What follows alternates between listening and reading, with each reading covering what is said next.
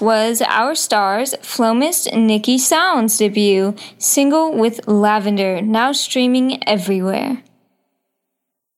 Milk, what's a ditto? I'm not sure, but let's ask this guy. The communication of ideas is one of the biggest problems found teaching. A spirit or fluid duplicator is used for runs of less than 400 copies. A special carbon sheet coated with an aniline dye, usually purple in color. The term ditto is also commonly used because one company was originally prominent in the field. Everyone can operate a spirit duplicator.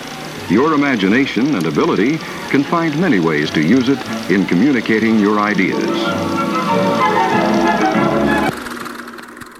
They duplicated spirits? Yes, they did. That's dangerous technology. Five minutes past 12 midnight.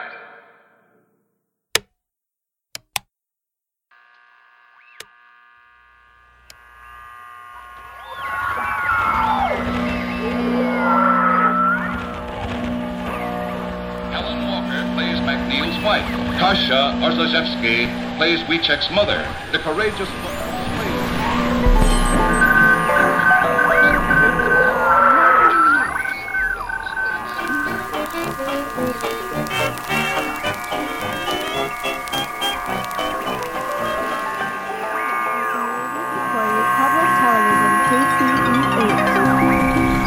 From Sacramento, the heart of California, and around the world.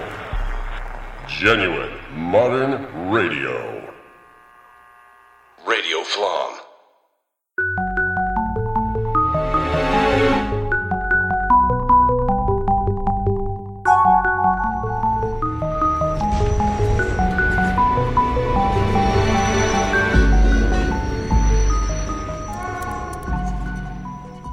Both the isopropanol and the methanol found in ditto solvents are toxic substances.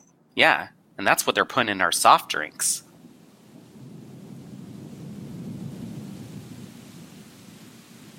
My blot of ink is hardly dry. It is a large one, too, of abnormal shape and altogether monstrous. Whether one considers it from the physical side or studies it in its moral bearings, is very much more than an accident. It has something of the nature of an outrage.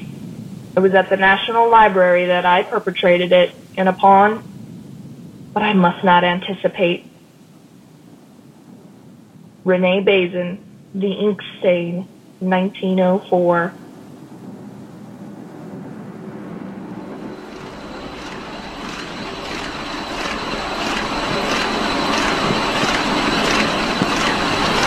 Any one of us can easily make a pen. We simply take a piece of wood, or a block of linoleum, or even half a potato. We cut away part of the flat surface so that raised pattern. Then we dab the potato with heavy ink or paint. Next, we put the inked surface against a piece of paper and press hard. We have made a print, and we can make as many more as we like.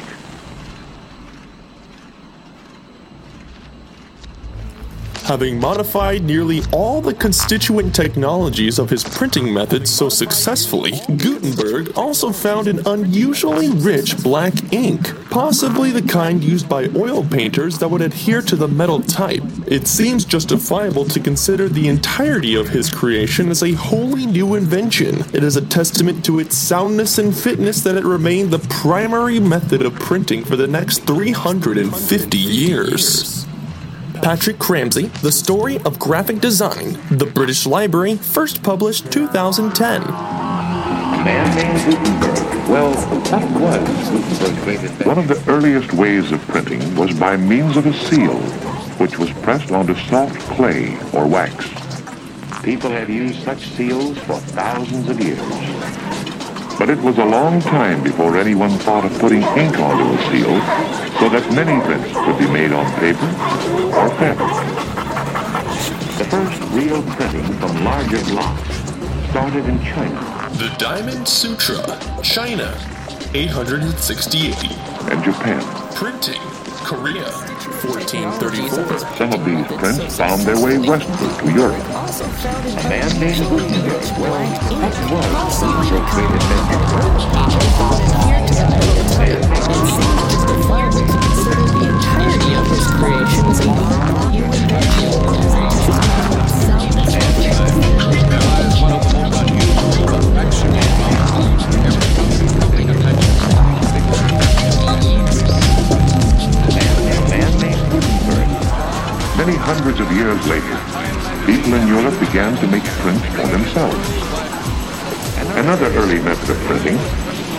In this case, playing cards. Playing cards burned in the name of the church. To us, these methods seem true. But they were the best. Go play with your wood blocks. The European printers found they could get a firm and even pressure by using a press, like a, like a wine press. Each, Each turn of a screw above increased the pressure on a flat plate beneath. After a while, they began to print words in addition to pictures. Now, the 15th century in Europe, the time of many new ideas and inventions. People wanted to read about them, but still they could get only books copied slowly by hand. Then, in a secret workshop in the town of Mainz in Germany, something startling had become new idea. Well, then what was Gutenberg? A man named Gutenberg had managed to do something that had never been done before. Gutenberg's original name could be translated as goose flesh. Well, what was Gutenberg's great invention? Gutenberg had printed a magnificent Bible. But what was more important, he had printed not just one, but 200 Bibles, all exactly alike. This was unheard of. It meant that as many pages could now be printed in a day as a man could write by hand in a whole year. Well, what was Gutenberg's great invention? Jello mold technology. Squires will lose everything. Faust and Schoeffer, witches by trade, was the red of their ink made from blood? Saint Bernardino, the patron saint of advertising communications.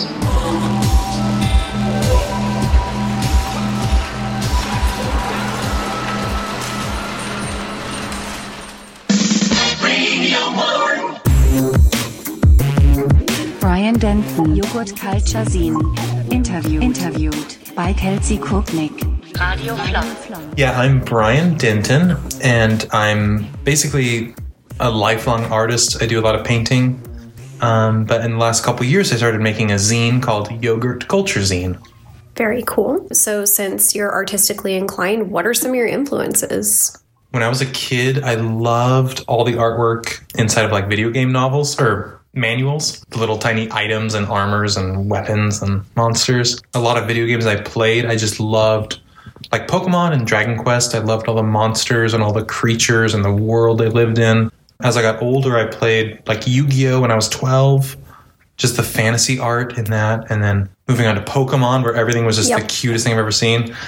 And then I, like in college, I got into Magic the Gathering and realizing that artists like me were doing the art for the cards. It just, I picked my favorite artists in there and I just love them. And in the older cards, a lot of the artists did like traditional work. And so I'm inspired by people like that that are still making money doing just traditional painting. Of course, those things kind of influence your zines. You prefer to do paintings when you submit art for zines? Yeah, I I've only submitted to maybe like one or two zines, but my zine that I run, I have other people submit, and I do occasional paintings for it, as you know. Yeah. And I always do watercolor, uh, sometimes colored pencil, but yeah, I, I stick to tr- traditional because it's my favorite. Okay. So, since you create your own zine and you also consume zines, like what's it like being both a creator and a consumer, and how does that influence or shape what you do? It's a lot different than how I thought it would be. I thought that being a creator would be more serious and more distant from the people that purchased it or whatever. But I found, and maybe it's just the way that I want to run my zine and have it, is that I'm neck and neck with the people that submit the art to it and the people that buy it. I really only care about what they think and what they want. And I don't know, like I, I my zine, I want it to be a platform for the artists. And so as a creator, I'm kind of already a consumer thinking about what I like about other zines and what I think people want to see in a zine. I, I think a lot about consuming zines. Yeah, that that makes sense. You know, to be able to put stuff out there, you got to think about like what kinds of things to put out there, and you know, of course, constantly seeking inspiration. yes, yeah. Is the process of getting into submitting to zines, or even if someone wants to create their zine, is it relatively accessible for people? Is it easy? I try to make it as easy as possible. One of the hurdles that I have is just letting people know that they can submit to my zine. And I think other zines probably have the same problem is you have to have a big following that just knows that you're available to submit stuff. Um, I've tried to find hashtags on Instagram to find other zines that are, you know, I think there's like artist submission or like zine submission are two hashtags that sort of help. And then another hurdle is like when somebody has a piece, they may not have a high quality scanner. Mm. They may not know how to photograph it. So when I get submissions, it's the wrong size or poorly lit or somehow missing an element or something. But this day and age with Instagram and Facebook, and I remember DeviantArt when I was younger, kids these days are really good about getting high quality scans of their Yeah. artwork. Or a lot of people do digital now, so it's it's not that hard to. Once somebody submits something, it's it's usually pretty okay. Okay. I haven't had too much issue. Yeah. That's good. What would you tell either yourself when you were, you know, younger and getting into zines or someone who's, you know, like just getting into zine creation to like be aware of, kind of tying into the last question that I asked, like what do you think they should be aware of? Oh, I wish that somebody told me when I was younger that I could publish anything I want whenever I want, and everybody's going to love it. Like when I was a kid, I I didn't share my artwork too much, and I didn't do too much artwork because I was too caught up in making sure that whatever I did make eventually when I made it, it would be perfect and complete and done. Yeah. But with Yogurt, my zine, the first issue was just kind of thrown together and it was really fun. And the first couple issues are my favorite because I had no idea what I was doing. And so I think that it kind of has a nice, joyous nostalgia to it. But in terms of actually printing a zine, I think I should have researched other zines more because the way that I produce yogurt, I want to keep producing it that way because I don't want the issues to look different from each other. But there may have been better paper stock or a cheaper way to do it. Some people make zines by hand and they just fold the paper, which is its own look. And I kind of regret not following suit with like the original 90s underground zines that are just photocopied and stapled by hand. I just love that look. But also, with the new resurgence of zines in the last couple of years, there are some really, really nice ones that have like foil lettering Holy on the cow. cover or like really high quality paper. And I gotta say that those zines that are really, really high quality are my favorite. They're like almost magazines. I'm digressing. But my point is, That's okay. I wish I did way more research on zines, and I wish I made seven different types of zines instead of focusing just on yogurt. It's not too late, I guess, but I'm just so busy with yogurt that I can't Yeah. really. well, you're kind of expanding your horizons too, as far as taking on new projects. In fact, do you want to tell us more about what you're doing? Of course, you're still doing yogurt, but you're expanding elsewhere too. Yes. So my friend and I started like a two person team called Rainbow Connection Collective. So cute. Um, obviously, we love Muppets. Mm-hmm. and we realized that the town we live in, Sacramento, has a lot of artists and, and art events, but we didn't have enough for zines, or we didn't feel we had enough. So my friend and I started Rainbow Connection Collective to organize zine fests kind of around Sacramento and maybe around California someday. But we've had huge success with our first event in December. We uh, this local coffee shop offered to let us stay there and have our event in their little venue, which was amazing. Tons of people showed up with their little coffee cups and they bought zines and stickers. And we're planning our next event in March, on March 22nd, at the Broad Room, if anybody wants to go. Broad Room on Del Paso in Sacramento. So I've been busy with yogurt and that little two person team of it's like a collective. That's so cool. Yeah. It's it's fun. It's it's nice to have zines as kind of a focus. Yeah. It's just really great. Yeah. And it's nice that, you know, there's community for that. There's a huge community in Sacramento. If you just turn over a couple rocks, you find them. They're out there. That's cool. Yeah. Is there anything else, like any advice that you'd like to leave us with? Or you can use this time to plug your socials if you'd like to plug them so people can find you. Instagram, Yogurt Culture Zine, and also Rainbow Connection Collective on Instagram. Uh, I mean, I, I think once you dive into zines, you'll discover there's literally every type of zine you can think of. I have been so thrilled to be welcomed into community of zine creators, and they're the people that make them aren't some some of them are just like me and some are totally different than me. But the second you bring out a zine they open up to you and love you and so much to share. So it, it is its own kind of community which i love. I'm telling you once you look at zines and dive in there are children that are like eight years old that are making zines by hand selling them for like a dollar and then their dad is like he i met a guy who has three kids they all make little zines and then he publishes like his own comic books So cool. it's so cool. And then their mom like makes jewelry or something. And then there's me who I make my own zine by myself. I'm 30. My friend is 34. She makes zines and stickers and some people make t-shirts. There's just literally everything. Everything. Sad zines, happy zines, weird zines, ironic zines, angry zines. Ah, Just like there's a zine for everyone and I love it. All right. Well, I hope that encourages some people to get out there and make zines. If you're not seeing something out in the world, like get out there and make it yourself. Then. Make it yourself. Mhm.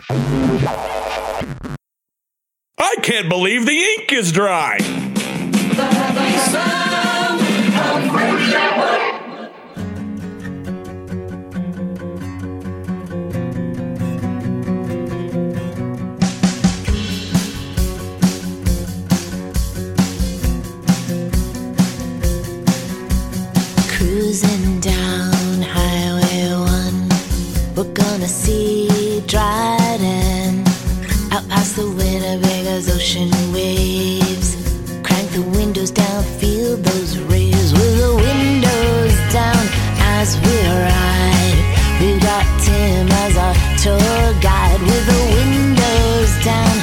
as we ride. We've got Timmy as our tour guide.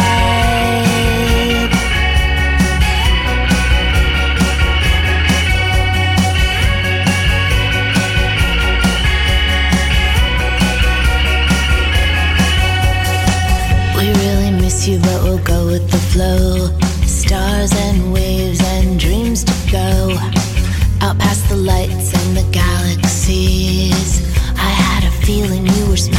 At me with the windows down as we ride. We got Tim as our tour guide with the windows down as we ride. We've got Timmy as our tour guide.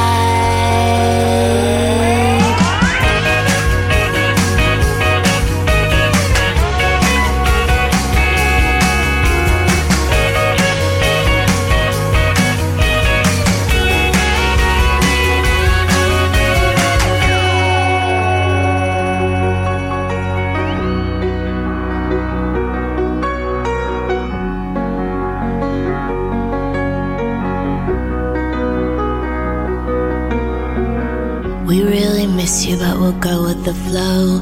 Stars and waves and dreams to go. Out past the lights and the galaxies. I had a feeling you were smiling at me with the windows down as we ride. We got Tim as our tour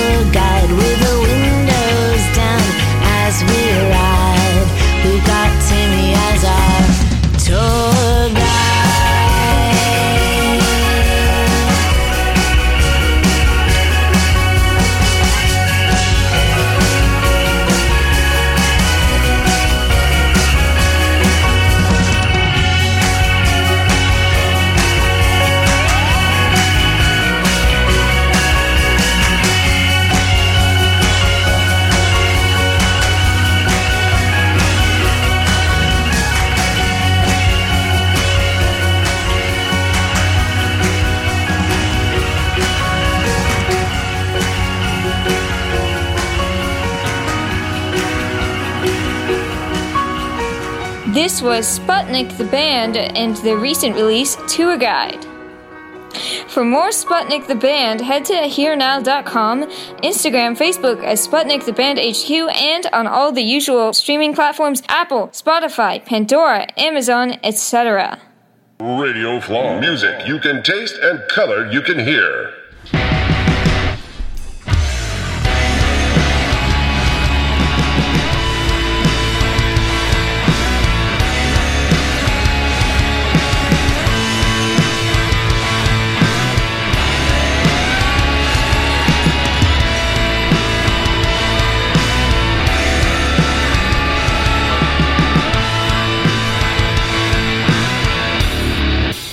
3370 BC and 3100 BC, Otzi had about 61 distinct markings, and that's the oldest evidence we've found of tattoos. These markings were most likely charcoal rubbed into cut skin. But because they're generally around joints and the lower back, it's thought that this might have been therapeutic, just like most tattooing nowadays. 2100 BC, the province of Zhaojing seems to be marking the faces of criminals with tattoos. 2000 BC, women of Egypt were getting inked, and while it still seems medicinal related, some would say it was for decoration, but it was definitely a ladies' only club. 1500 BC, in Samoa, they used tools made of shells, animal teeth, and wood to give someone a tattoo. T A T A U. And that's where we get the modern word tattoo from, but not till way later. These tattoos marked high status and were most solid shapes and thick lines that usually took a year to finish. They used boiling water to clean the area for each session, and while painful, seems to be the reason they didn't have as many complications with infections. 1000 BC. Does henna even count? 500 BC. At this time, Greece was using tattoos to mark criminals, prisoners of war, and slaves. Most notable, owls onto the Samians. In Rome, it seems as though soldiers and arms manufacturers were getting tattoos, along with slaves that managed to pay their taxes. 200 AD. As a way to turn tattooing around from what was forced upon the faces of early Christians in Rome, tattoos began to be used as a medium to portray Christian identity. 316 AD. Constantine banned the practice of tattooing the faces of convicts, gladiators, and soldiers due to the belief that the face was the image of divine beauty and that it should not be defiled. The rest of the body was fair game, though.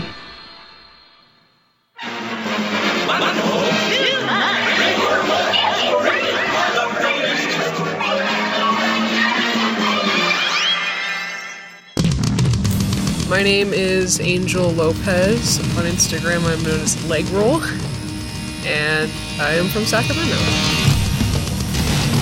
Radio Flops, Milk Surface, Talk Sync, with tattoo artist Angel Lopez. And you're approaching six years since your first tattoo. I did some stalking. No, No? I my I've been doing it now for four years altogether. I started when I was 18, technically, and I did my first tattoo. I can actually bring it up. Oh, I'm doing my math so severely wrong. That's why I was like, I, I saw the date. Your your your first one. I found it. And Yeah. you know, I'm just is- not the brightest. No, no, I don't. I don't think that at all.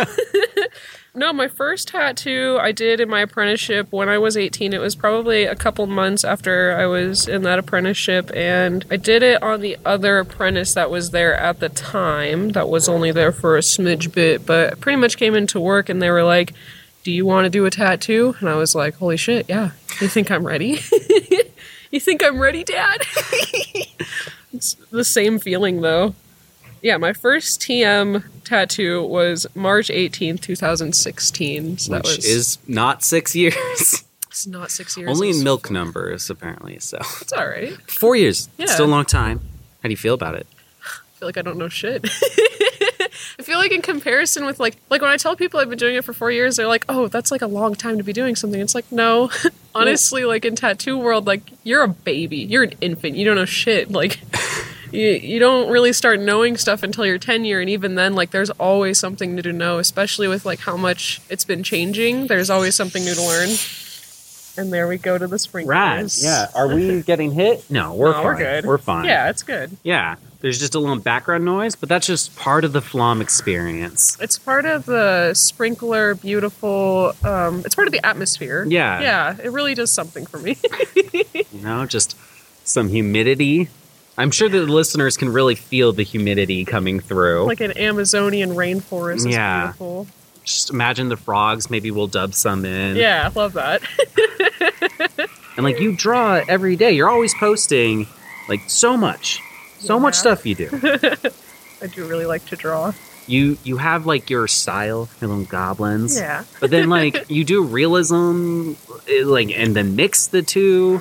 Yeah. Yeah. I think that that's my favorite thing to do is like it honestly wasn't until last year or maybe like a year and a half give or take that I started doing that and like making that kind of character and also like mixing like going more experimental with my art like well, for the first like couple of years definitely like two or three like i was just doing stuff that i thought people wanted and also i had a really traditional apprenticeship so i was just doing like jerry flash or Well, I imagine that's kind of necessity in the tattooing industry because it is a job. So like, Yeah. you know, rather than just expressive art, you kind of have to start listening to other people at first. But that's the thing, though, too, is that's interesting. Is that I feel like that there's a difference between like this is just my own personal view, but like a tattooer is someone who can technically do one, like make a tattoo, and like photorealism, for example, like you can do it, and it's technically like you are a tattooer. You can make a really beautiful tattoo, but a tattoo artist is someone who puts their creativity into it, especially nowadays where people use a lot of Photoshop with things. Like that's that's a really good you know source and tool to use if that's the kind of thing that you want to do. But I think that there's a difference between being a tattoo artist, where you're coming up with original concepts of your own, and that things have, haven't been created. It's literally taking nothing and turning it into something. something I love about what you do is you do something that I see in a lot of traditional ways, like of just a, a tattooer. Of you have the the like sheet of something to choose every once in a while. You do yeah, that sale, Yeah. but you do something different. You make it so that they have an option to mix and match because you have like the silhouetted goblin head and then yeah. different faces. So like even something that's like more of a like a common practice, you've manipulated to make your own, but also give creativity to the people. That's so cool. Had- That, that was an experimental thing, actually. I had a lot of fun with it. It was uh, an adoption sale, like a Yeah. build your own kind of goblin, and it went really well. I would love to do more things like that. Um, I kind of gathered some like inspiration from other artists as well. Of like, there's this person who like makes like modified stuffed animals that I really like, and they do adoption sales, and I thought that that was super cute. And then there's this other tattooer that I follow where they had like a mix and match like pumpkin thing, which like I thought was also very cute, and was like, oh shit, like I love drawing these little devil dudes. Like that's that's my guy. I love that, yeah. and I think it just it just makes it fun, you know? yeah it's just it's really cool because they can build the personality of themselves of each Totally. character but it's like it still yeah it's still like your your like style and yeah, everything Yeah, definitely. it's a very synergic like communication i don't know oh, I appreciate that a lot. do you have any advice for people that are like wanting to get into tattooing like are trying to already look for an apprenticeship Yeah, definitely. I think that a big thing is with a lot of tattooers, they like knowing that you know the history and that you have a respect for it. I have people all the time that are asking me about wanting an apprenticeship. Oh my god, there's so many people that like it, it hurts my heart because there's a lot of people that want to do it not because of the love of art, but just because it's like a cool thing to do. It's edgy. yeah, it's like it's the cool for the clout or whatever. You know, just like it's it's not because of the passion of wanting to create things. It's just because that's a cool rock star kind of. And it's I don't think it should be like that. I don't think that you should get into a career where you're drawing all the time and like doing very personal things for people and you don't even have that passion. Like so definitely like be an artist. Love to create, draw all the time, draw So- all the time. I think Yeah. that having a mixture of showing everything that you can do, diversity. I think Yeah. having a diverse portfolio is very important. And a lot of things that tattooers like to see is watercolor paintings. And not like there's a specific kind of watercolor, though. It's like not necessarily like the, the medium itself, but just the way that it's done is in a traditional tattoo kind of way where you like shade with spit. They definitely, yeah. And like showing that you can do the foundations of having clean, precise line work and good, clean shading.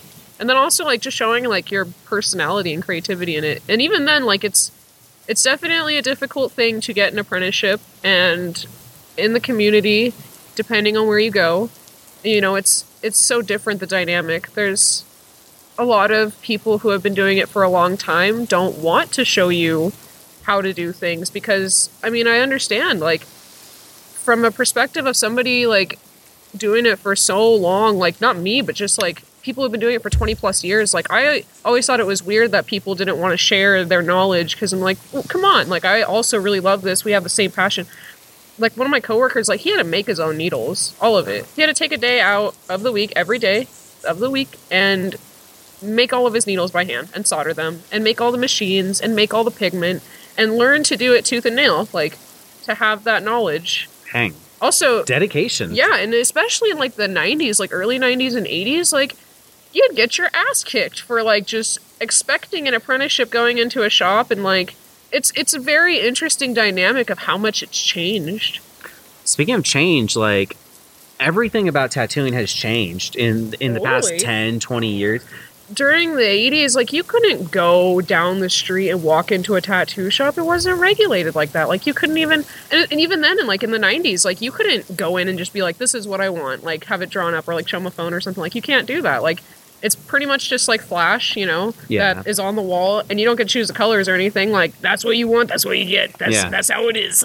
we have red ink, red ink only. yeah, that's, that's pretty much it. And versus nowadays, like you get so much creative with it. Like it's definitely like I think a lot of the like social media and like shows and things like that. It's changed how like the clientele is of having the accessibility and also like having to be able to get to choose an artist that you like their work and their style and having that diversity and there's so many like tattoo shops and so many different artists like it wasn't like that you know 20 years ago Yeah. you didn't have that opportunities Is there a direction you want to see like the tattoo community head to? Like, I think that I mean it just really depends on where you're at, but I really hope that for in Sacramento specifically, I really like how in some dynamics in some niche pockets of the bay, like they have like you know communicative kind of things where they have like for tattooers to come together and like do events with each other and like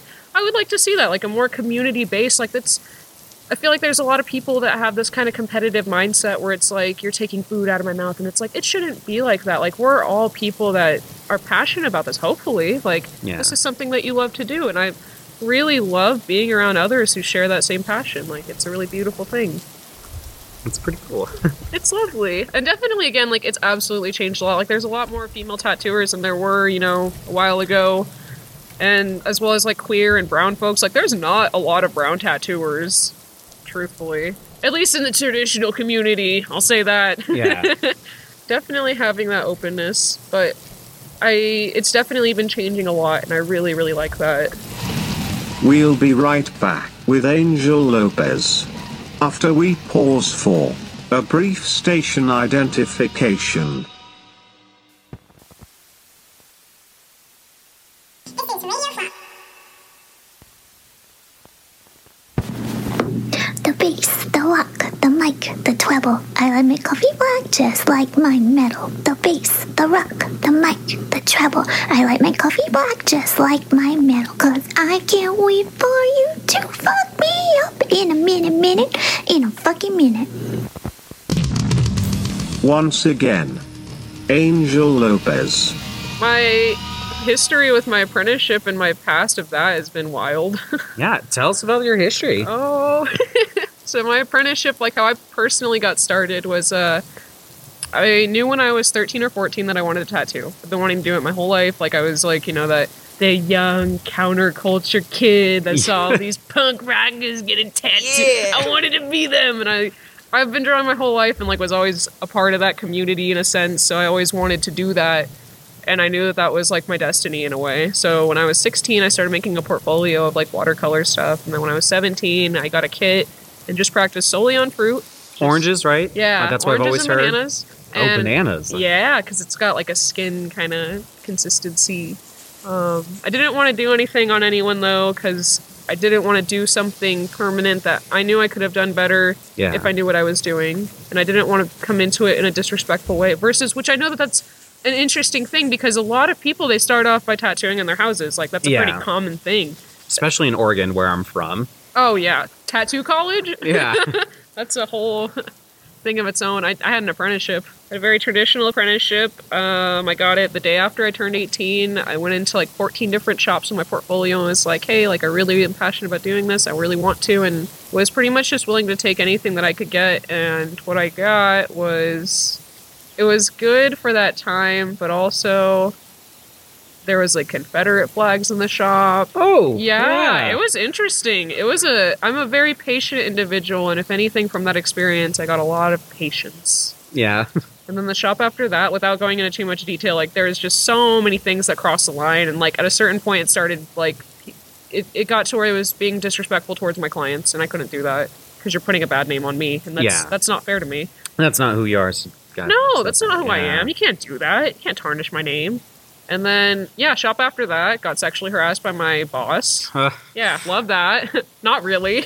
Yeah, and then the shop after that, same owners. There was a gun pulled on my client, Oh my god. and then uh, now I'm at where I'm at now, and it's perfect. Uh, do you mind sharing where you're at? If someone yeah, wants to no, come get. I work at Cloud Nine over off of 65th and Folsom. It's near Sac State, and yeah, Cloud Nine Tattoo, Angel Lopez, otherwise known as Leg Roll. What was like your experience, and what would you tell people who are like getting ready to do the first tattoo? Um, definitely. I mean, again, it, I I personally would advise not to do it in a house. Yeah. If you do have an apprenticeship, that was the way that I would go, and that I feel is not necessarily. I mean, there's no right and wrong way to do anything. Like you know, it's just perspective. But I think that that's a if you want to do it as a career and you're passionate about it, I think that that's the thing that you should do. And knowing the history of it and having the respect, I think that that's a really big thing. And then also just yeah, obviously like the cleaning aspect, like don't fuck anybody up and give them like hepatitis or anything. Oh yeah, you yeah, know. no, I mean, And then uh, I don't know, just do it because you love it. Do it for the passion of it. My mentor, whenever I would start a tattoo, like he would pretty much, like it was to my friends, like to people that knew that like my art and like what I was capable of, and he was like, "Oh, if she fucks up, like whatever, like don't even worry, like I'll just kick her out and I'll just finish it myself." I'm like, "Yeah, that's great, thank you. Makes yeah, me feel real really good." encouraging. Totally, yeah. It was pretty much like that before I did any tattoo. Like, it wasn't very an encouraging environment. So I think that that you know had a lot of self talk in my brain for a long while. Versus now, like when I think of like what I think about when I tattoo, it's just like, man, I'm so lucky and thankful and happy that I get to do this, and I love it so much. And just putting your just putting love into it, really. Yeah. Just, You put love everywhere. Like Yeah. even if you're not into tattooing, follow. You know, positivity leg roll. everywhere. Yeah, no, you know, like a happy person. just all every day, just thankfulness and just so much optimism. Like I wake up and I see that, I'm like, yeah, right on. I love that.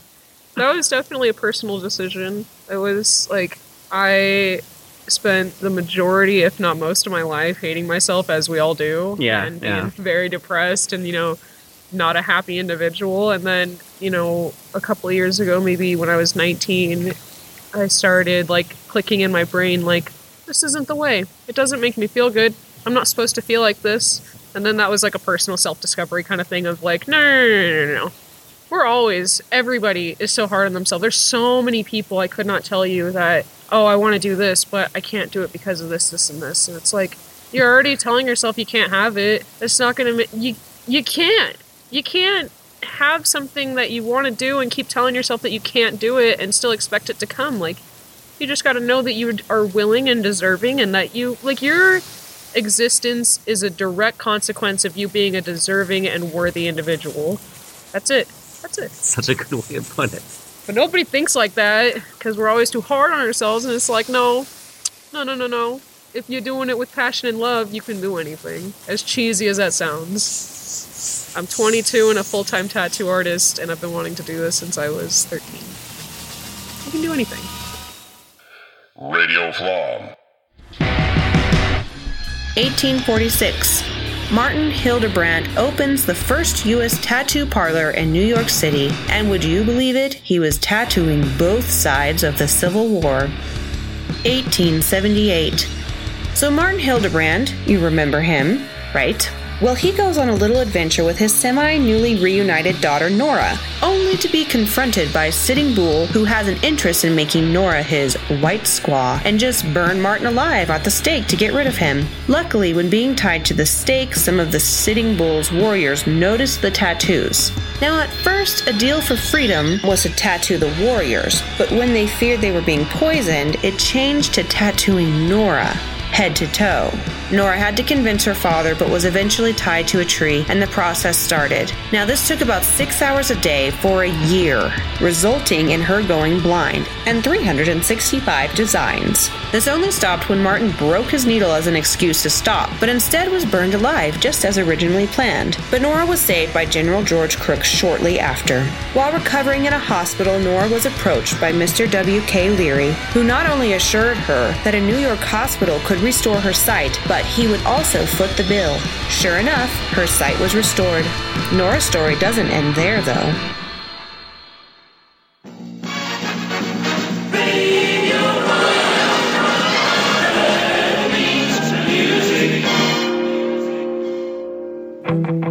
For the love of God, don't drink the ditto fluid. Up next, Them Bloody Kids Show No Love. Find them on Spotify and Apple Music. Could you see the endless stream of tears running? Would you squeal, break the deal? You're not welcome here. Ships come out to listen out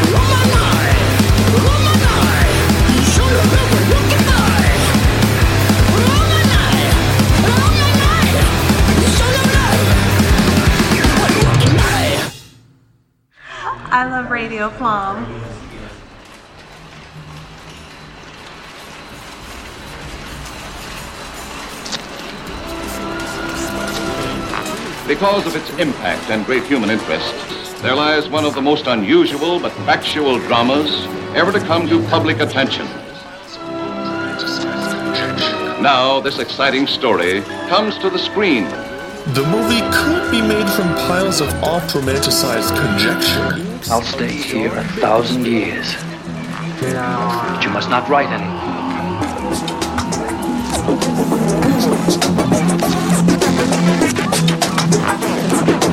A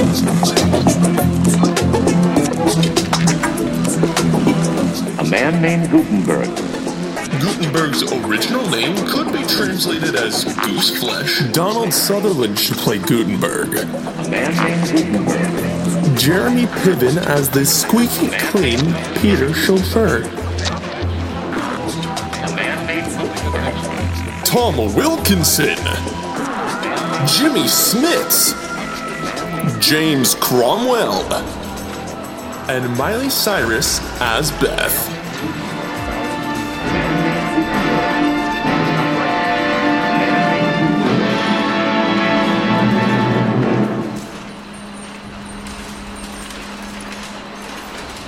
Printer's ink. Now that's a nice smell. We are all Flamists. You can be too. 720 AD. The Japanese are on the trend of using tattoos as punishment. 787 AD. Pope Hadrian banned tattooing, which really fucks things up for its chances of making it to the Western world. 1603, the Endo period. Ink in Japan is booming. We're talking about miners getting dragon talismans for protection to markings denoting beauty and maturity for women.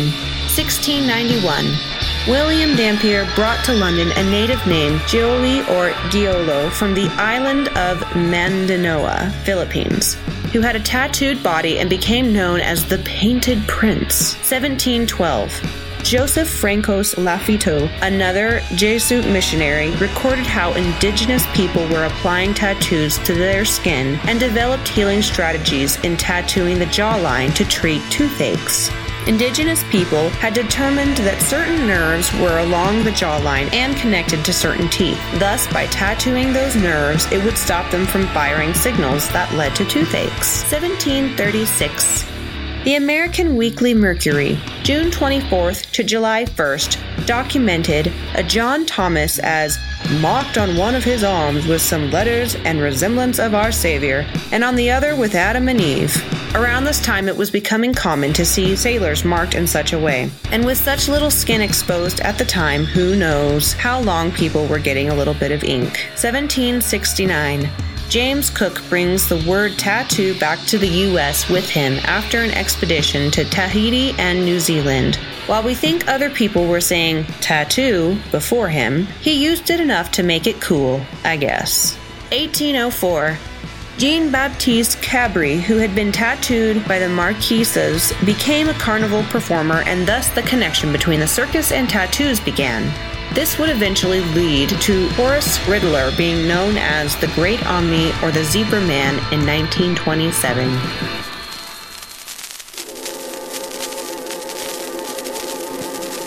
Hey, my name's Erin. I make tattoo and horror inspired art. You can check me out at erinstewartart.bigcartel.com. Thanks so much.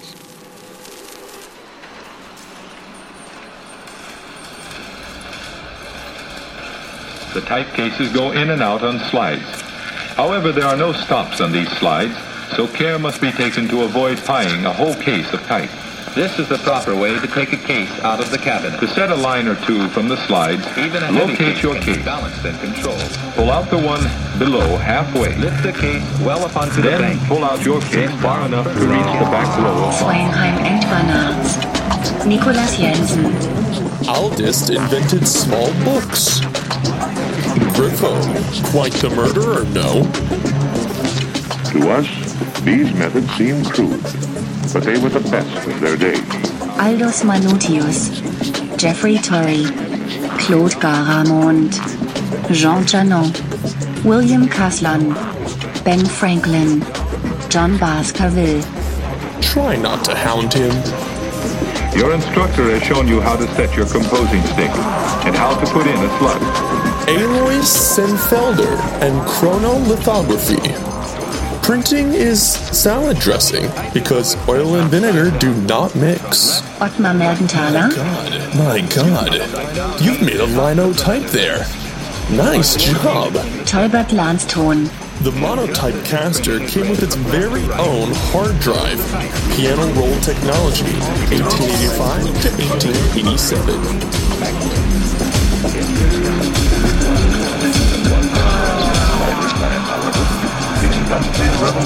Type is always set upside down, from left to right.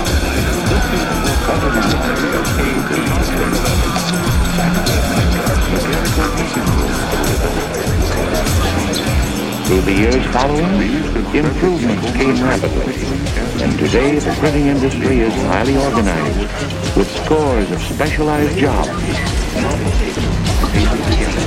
We're. So, printing today is for everybody. Newspapers, books, magazines by the millions, well designed and mass produced. And we have all these today because down through the ages, a man named Gutenberg,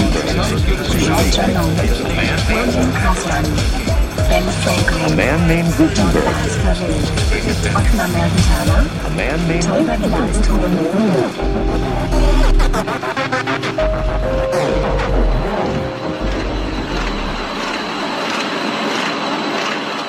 Do I have to look up all these names? You better. There's going to be a test. Ah, shit. Of course there is.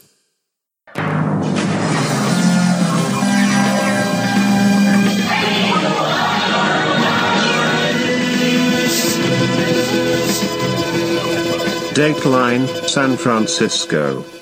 Too black ain't black enough, or stereotype and truth. Typography in African American periodicals, popular culture, and artists' books. A free lecture by Tia Blassingame at the San Francisco Main Public Library, Tuesday the 17th of March 2020. This and other events are listed by our friends at letterformarchive.com stroke events. Dateline, Los Angeles. A hands-on history of printing is happening Saturday the 21st of March 2020 at the International Printing Museum in Carson, California. For info and pricing, visit flom.us stroke history print. Dateline, Dare Tongue. On the Flomuse Literary blog this week we had a post for our last podcast episode, The Magic of Elizabeth Warren and Radiohead. A personal, unflinching look at the realities of assault and steep hills, wandering robots, night out at COVID-19. On Dare Tongue later this week, self-help amid today's chaos with Ruby Roth, Audrey Hepburn, Emily Dushan and a couple of birds. To explore, read, and subscribe free to Dare Tongue, head to flom.us stroke Dare Tongue. How did the squid feel about the new movie he watched? He said it was incredible.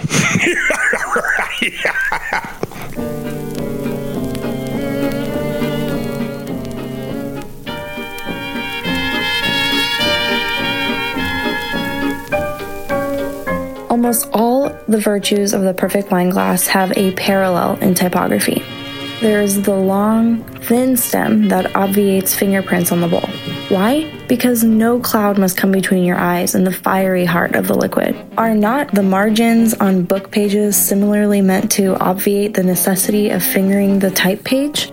Again, the glass is colorless, or at the most, only faintly tinged in the bowl, because the connoisseur judges wine partly by its color and is impatient of anything that alters it. Now, the man who first chose glass instead of clay or metal to hold his wine was a modernist in the sense in which I am going to use that term. That is, the first thing he asks of his particular object was not how should it look, but what must it do? And to that extent, all good typography is modernist. Wine is so strange and potent a thing that it has been used in the central ritual of religion in one place and time, and attacked by a virago with a hatchet in another. There is only one thing in the world that is capable of stirring and altering men's minds to the same extent, and that is the coherent expression of thought. This was an excerpt from the Crystal Goblet essay, first performed as a speech titled Printing Should Be Invisible in 1930.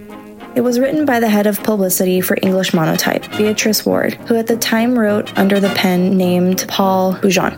For over 30 years, her words brought elegance to the world of typography and printing.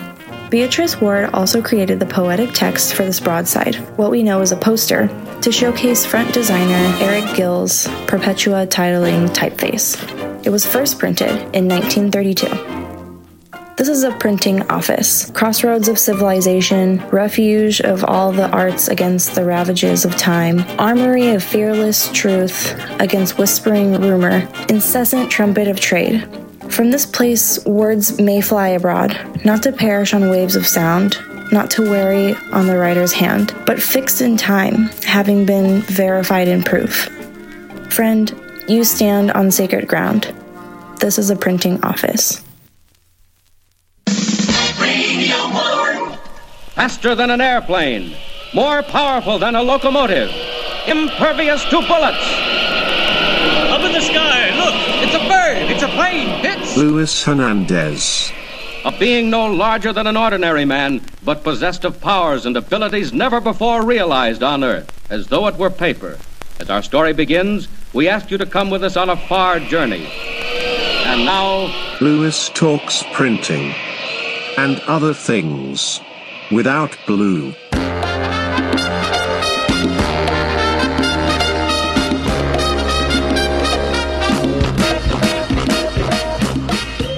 Okay, where, where's Blue? Uh, Blue's not here. Oh, I miss Blue. It- she's yeah she she's got a gig uh, doing post production for something. Won't say what it is, but it's for one of the streaming services. And yeah, I mean she's in LA. She's working. Great voice, and you're stuck with me because uh, Blue's not here. It's uh, Okay. It's like when Rachel Maddow takes a break. Okay. Yeah. And- so, uh, yeah. I'm here with Lewis, and my voice is going, so uh, it's it's all you, man. So you're doing uh, t-shirts these days, and a lot of screen printing, and uh, making money. if you're it. going to to you know get into uh, production the the skill set it requires is so specialized now they're expecting years of experience for entry level jobs I, I remember i was like oh um you know steve how do i how do i do letterpress or hey how do i do registration on this particular print run you're like oh wow you got way more into this than i did? No, uh, well, you you met my sort of my mentor, one of my mentors. I had Oh, several. yeah. Uh, the way ways go uh, you met my mentor, Steve Robeson. Yeah, it, well, what's- crazy there? It's just like everything with Flom. That it was just a series of happy accidents, right? Because uh, yeah, you you, you had I love chaos. Yeah, you, you you got your hands on this beautiful craftsman clamshell press, you know, uh, it, which in of itself has a uh, uh, an odd story because it was donated by the police department. and what is the police department? It was confiscated. You had a confiscated printing press, and it's like, oh my god, the stories this machine could tell you. And then so you're like, okay, we want to fire this up for 423. I was like, I haven't used this particular one. Uh, I was really nervous about it, so I, I again, the way I learned about it because everyone that could either teach you this uh, is retired or dead. how to how to use these machines, and uh, and so I, I I had I had gone through um, uh, the San Jose uh, Printers Guild, and it was just all about the communities online. And I found through this uh, uh, San Jose's Printers Guild your former mentor. Uh, By and, accident. By accident. by accident. And you're like, hey, are are you in San Jose right now? It's like, yeah. It's like, it's like, yeah. You're like, he he oh I, I okay first of all i need you to buy ink from him. And then i need you to you know and, and the, the moment i mentioned you he was like oh this guy. Like because i okay because i i physically have had to move a press. Yeah. and these these machines weigh hundreds of pounds three you know you take it takes three large men in a freight truck to pick them up. You put one in an elevator and he was like, "Yeah, I didn't think we were gonna make it to the top floor," you know.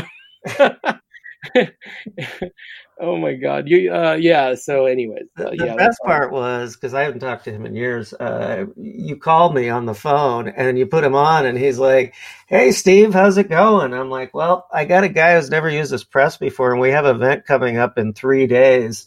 Uh, can you teach him everything you know?" And then there was a pause, and he's like, "So things are going the way they've always been going." He did though. He actually did taught me a lot. Like uh, again, the, the, the great- thing about these events, and I always encourage people to go to them. It's like you, you we were talking about art classes, and it's like it really takes a couple hours to learn equipment or software, and it's going to take the rest of the time just to uh, uh, you know make it your own. But it just just kind of uh, doing the DIY and observing and learning, you could do that relatively quick and just just um, you know uh, uh, by watching and, and learning from experts. My current mentor, uh, Karen Apston with California Tees, was just like, uh, funny enough, um, she was so creeped out by my curiosity. She thought I was trying. She no, she thought I was trying to rip her off. She was like, "Are you going to?"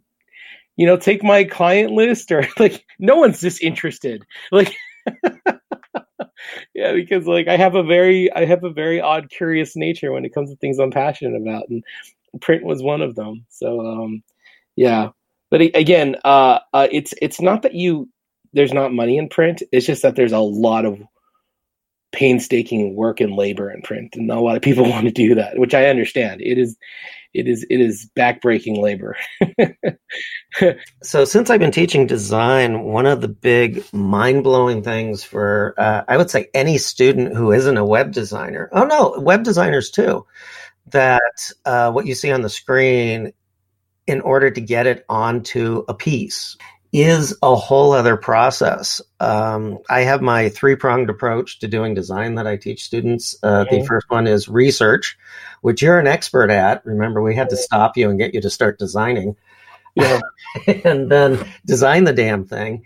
And then I, I think the, the part that holds it all together is get it printed or on screen or prepped or whatever. And that is, uh, I would say, equally as hard as the first two. Oh yeah, oh yeah, and oh, oh, god, like um, I was just offsetting for embroidery, and Yeah. then it just becomes okay. I have to match three shades of yellow in thread. You know? I I have to convert, you know, um, a three inch logo that someone made in um, a PicMonkey. It's never Adobe. it's it's their, you know it's a free software you know and they're they're graphic designers you know. I, i'm just a printer. What do i know? Yeah. so, uh, and i have to take this and convert it to 9000 stitches you know? And oh and it's funny though because we we uh, uh, um, in embroidery digitizing is you know converting obviously your pixels to thread Yeah. and uh, basically programming the embroidery machine to read the, th these uh, uh, you know, points.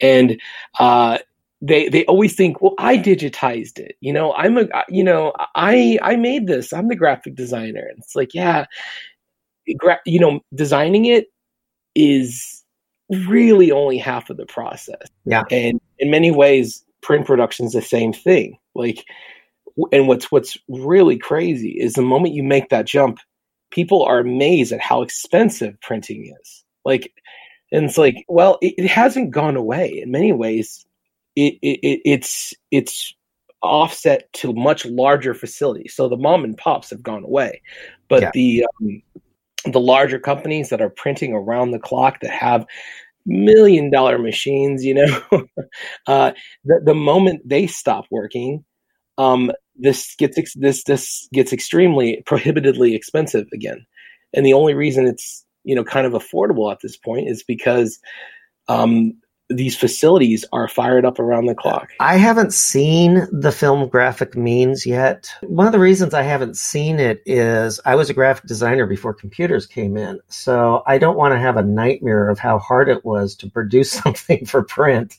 on a uh, production board, cut amberlith and stuff. I I have little fond memories of it since I'm doing collage work now. Also because I worked in Silicon Valley, I can't watch the Silicon Valley show on HBO. I explained to a client like last year, it's like, you know, the business card you're getting, you go back to the 1990s, you'd be paying over a thousand dollars just for the uh, ability to print that card. I was just on a, a print run and I and I, I actually we have to pre-treat every uh, garment we have on our press, and I missed a spot. and I actually had to come in with the Q-tip just so I could get this letter to lay down in the black I wanted it to, and the uh, it, it was that type of attention to detail. It just it did remind me of uh, professors staring at my my proofs and telling me I would I was going to have this problem. Yeah, you know, and if if if you weren't if if you didn't care about something when you were making it on screen or when you were sketching it up, it's going to be the problem of a creative professional further down the line. Yeah. because uh, uh, it takes so much work on my part to make something ugly aesthetically beautiful. So, like again, like um, I had some stick figures, bona fide stick figures that someone was uh, uh, printing on a large run, and I didn't particularly like the art, but damned if I wasn't going to make it a gorgeous print. I mean, it was yeah, like, oh, that is the art. Yeah. I, I do like hearing that from uh, any creative professional. Like, oh, how did you get that black? And now it's like, okay, well, this is becoming uh, automated. You know, a lot of the um, art form and work that we were taught to really respect and put into uh, implementing our work. Um, you know, anyone with a CC license thinks that you know they can do it. you yeah. sound exactly it's not exactly like you need a license to be a, a designer or um, a, a, large budget to sell your work. As um, our good friend Flamist Warg von Modnar said, after taking a bunch of design and typography courses, the world is a really ugly place right now. I mean, there's so much bad typography out there, and most people don't realize. Try not to, to, eh, you know, give uh, too much criticism nowadays, but I, I just tell people like, just let me work on it a bit. You know, let, let, I could be part of your team. I could, like, you know, learning to talk to clients, like, you know, like, okay, well, you know, um, it, it's it's almost there. It's it's it's you know, it's almost there. But uh, let me just uh, get my hands dirty for a bit. And I, I think we get to where you know you, you uh, want your work to be. I, I can fix your mess. I think is uh, the terminology. Oh God, no, no. Well, see, the thing is, no one wants critique anymore. No, no one wants you to. The smart uh, ones do. I mean, it's. Uh, I was in a class recently that uh, I, I, haven't really uh, given them harsh critiques yet. Because as we know in the professional world, the critiques are based on how much money I'm losing because you just fucked up my job, and that's the perception. Mm-hmm one student who's an overachiever comes to me and says, I want a real detailed critique of what I just did here. Yeah, but she wanted it, and that's it. Well, yeah. And again, um, th- that is the the leap there. It's it, unless you get another set of eyeballs looking at your work, it's it's just a sounding chamber. Yeah. It's just you know you either think your work is too good or you think it sucks. Yeah and uh, you know it's it's um, I have met the the inverse of that where a, a creative is so uh, gifted where um, they've never shown their work to other people and you're like oh my god what are you doing this is amazing but um, I've always seen more of the American American Idol situation where someone thinks that they're so talented until they get to that um, that stage where they're they're really trying to sell themselves. It's like, oh man, you've never had an honest critique, yeah. you know. And um, the the time to figure out your work sucks isn't when you've paid six hundred dollars for a large print run of things that you're going to sell out of your garage.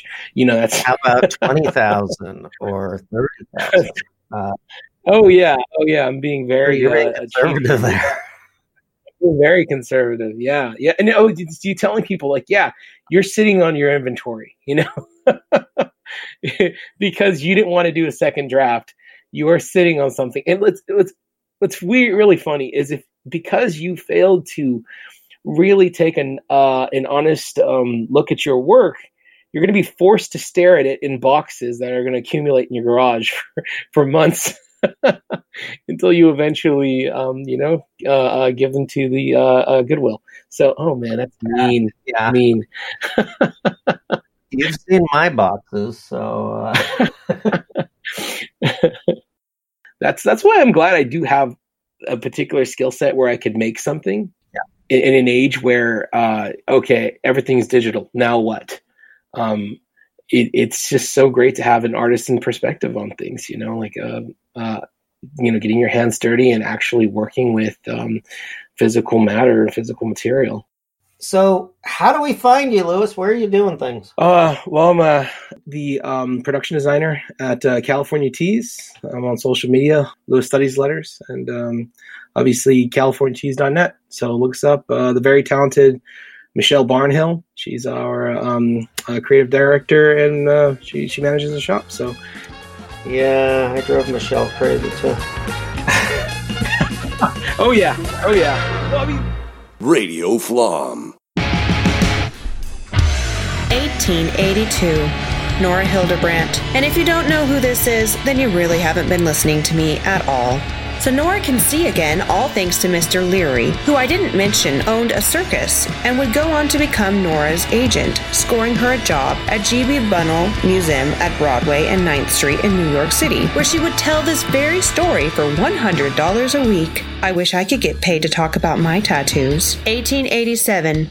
The February 22nd, 1887 issue of the Brooklyn Daily Eagle mentions John O'Reilly and that his tattoos are hideous and a reflection of his barbarous practices. 1891. Technology changes everything, and that's thanks to Samuel O'Reilly inventing the electric tattoo machine, inspired by Thomas Edison and definitely not Nikola Tesla. 1920. Sailor Jerry's style of tattoo, created by Norman Keith Collins, was born. 1941. During the Holocaust, Jewish prisoners were branded with tattoos of numbers, originally on the upper left side of the chest and then the outer side of the left forearm. By 1942, the SS began systematically tattooing all incoming Jewish prisoners. 1944. New York finds Charles Wagner because he was using a dirty needle. 1961. New York bans tattooing, all out of fear of a possible hepatitis B epidemic. 1977. Miss February Star Stowe was the first Playboy playmate with a visible tattoo on her centerfold. 1997. The New York ban is lifted, and three months later in May, the first New York annual tattoo convention is held. 1969. The Tattooing of Minors Act becomes finalized, making unsupervised children untattooable. 1991. The Q switched neodymium YAG laser brought tattoo removal into full visibility. 1993. C.W. Eldridge, Alan Govenar, D.E. Hardy, and Hank Schiffmacher formed a nonprofit corporation, the Paul Rogers Tattoo Research Center, PRTRC, where they serve on the board of directors. The primary goal of the PRTRC is to preserve tattoo history. 2006. Oklahoma becomes the last state to legalize tattoos, and some nerds at Harvard University develop an erasable tattoo ink.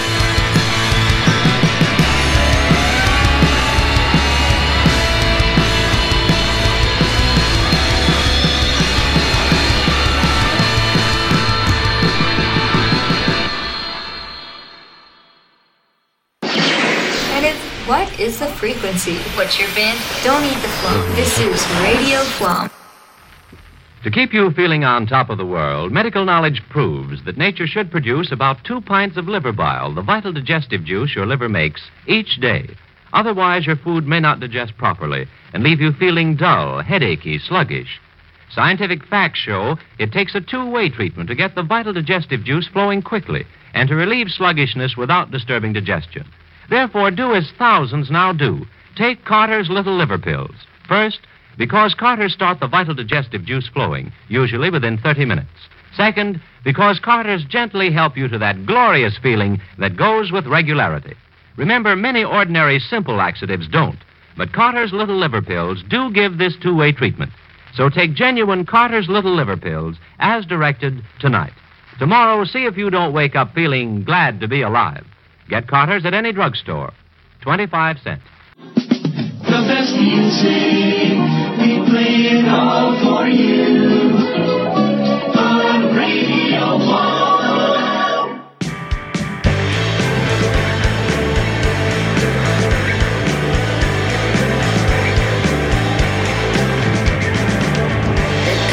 Yeah.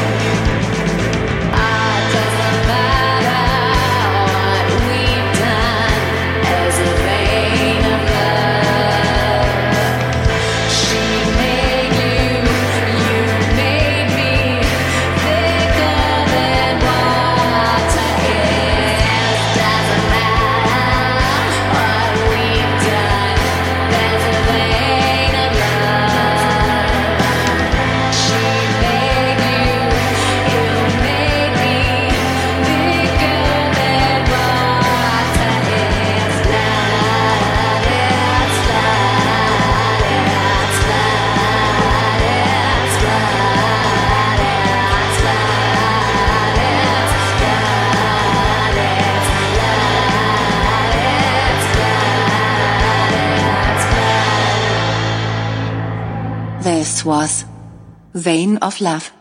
From Esoteric and the Future Past Lives newest EP. Paul Now streaming on Spotify. Up next, Melrose Fans. The latest from Teenage Death Trap, Heather Lockfear 2. The sequel.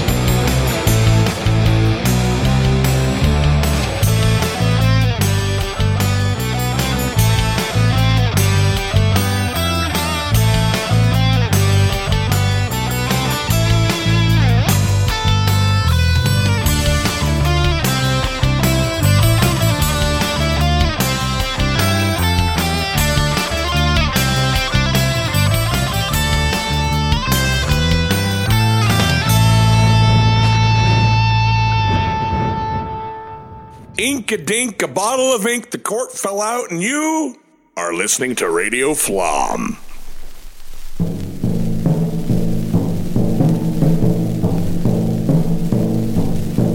We should reopen medieval and Renaissance printing presses in Europe now that everything else has gone to hell. Establish a sense for classical beauty again in artisan prints. Reactivate the ideas of John Ruskin, William Morris, and the private press movement. Dig up the Doves press fonts from the bottom of the Thames and print only the classics. And put the tedious books online. On the damn screen. Place everything where it makes sense. Fences. Fitness. Printed books. What do you see? The world. Through stories. But stories need theories. A story is nothing without a theory. These days people just stomp something out. And it's been a while since they published theories, so most ones are very old to fall back on. Existentialists are the last philosophers, and even then they fucked up pretty badly. After that, it's very meager. Even Michel Foucault started to say all he said was just bollocks and needed to go way back.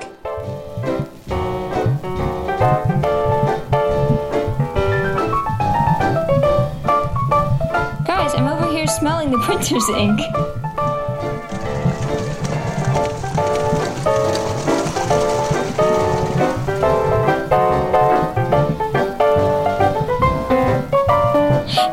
Note, Radio Flom will be off next week because all of us have some shoelaces to iron right now. Uh, did she use that right? I. Uh, uh?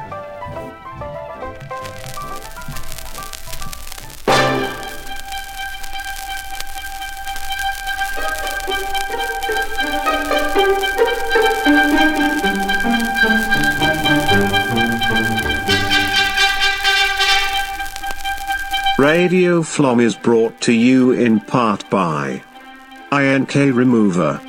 Cause sometimes some things shouldn't have happened. Like that carton of cigarettes you smoked last night. Carter's Little Liver Pills. They do the work of calomel without the danger of calomel. Go to your local drugstore and try the 10 cent size. Guaranteed your money back immediately. Fixafile.com. We've been talking about printing, like, forever here. So go get some.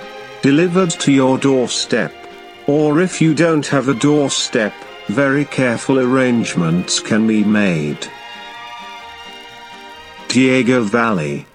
At twitter.com slash Diego Valley underscore LTHM. And soundcloud.com slash Diego Valley Music. Seventh Swami. At seventhswami.com. And and our high gloss cast coat level sponsor, Squadcast.fm.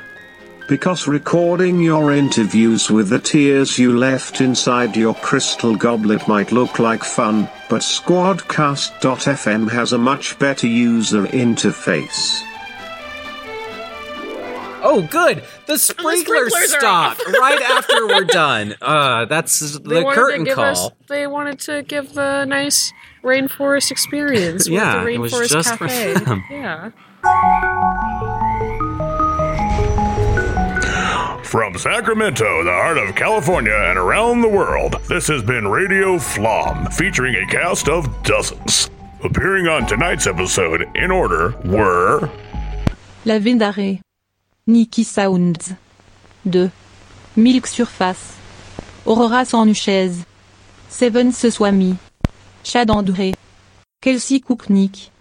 Brian Denton. Sputnik The Band. Cory Jude. Le Groll. Them Bloody Kids. Erin Stewart. Alex G. Louis Hernandez. Steve Mehalo.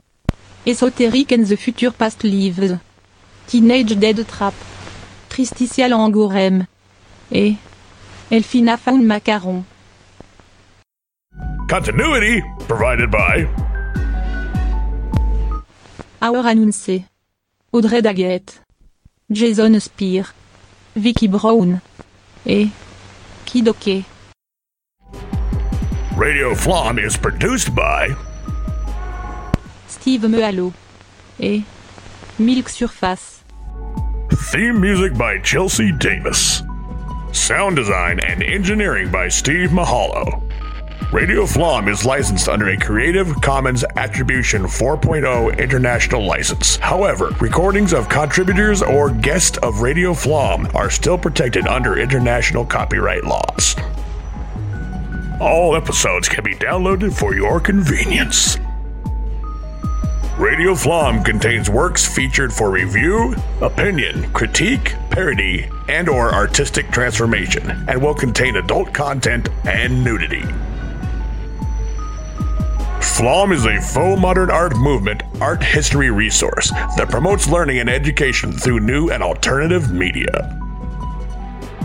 Flom is your online connection to art history, music, and beyond through Instagram, Twitter, and other social media.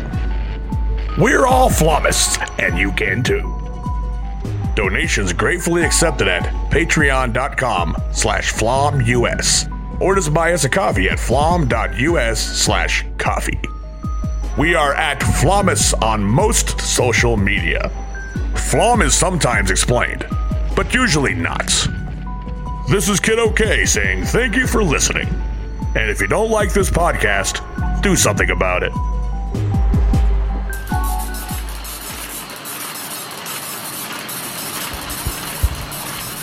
Oh, you didn't cover 3D printing this episode. Have you seen the size these printing presses come in? I think they're pretty 3D.